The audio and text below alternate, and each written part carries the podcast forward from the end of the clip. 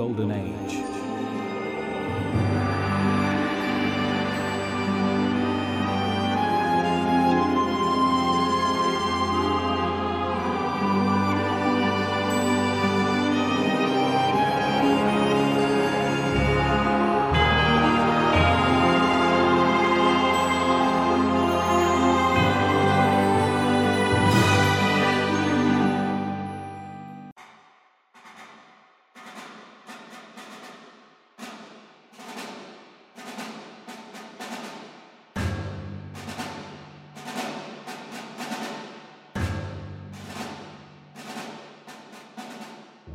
I've never been a religious man. The Knights of the Word can fight for whatever they believe in, but myself, I fight for the gold in my pocket and the steel at my side.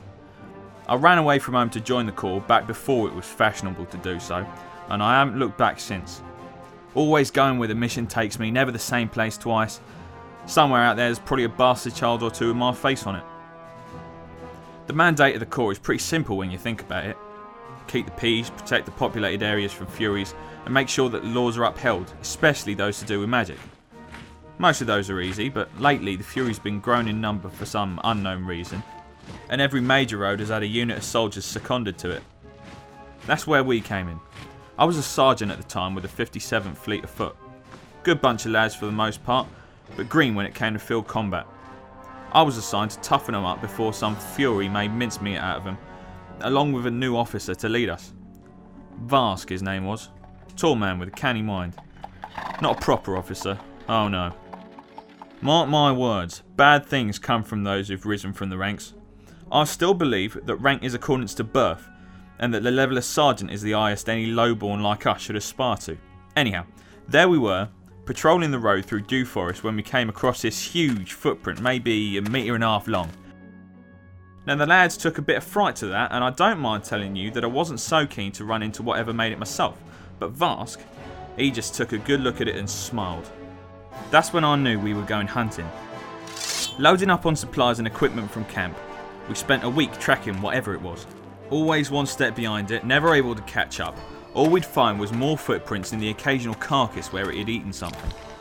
Not that there wasn't plenty of action over the course of the week, after all, we were in the thick of a Fury heavy area and after a while, the rest of the unit was starting to lose heart.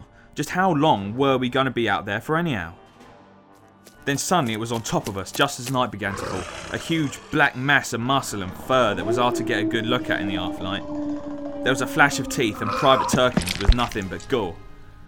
We snatched up our weapons and fought wildly, but it was like fighting a shadow. Before we knew it, he'd gone and we were counting the dead.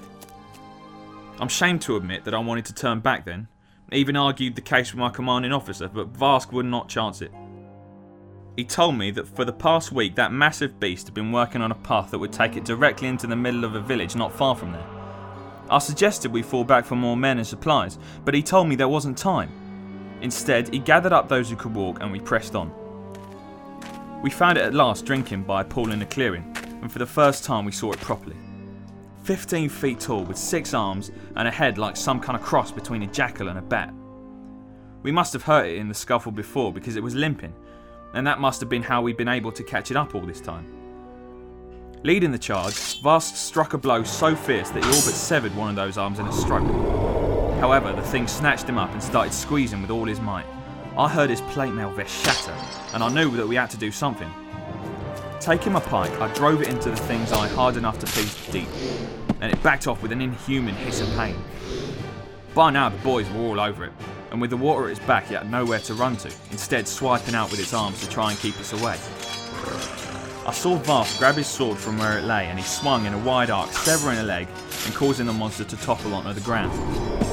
Once it was down, the unit made quick work of it, and we were able to report back that the village had been spared, but to this day, I've never seen the like, and I hope I never will again. I'm stuck in a desk position now, away from active duty due to a wound in my hip that never healed right. But I see the reports coming every day. The Furies are growing in number. Nobody knows how or why, but the Corps better be prepared because soon all hell's gonna break loose.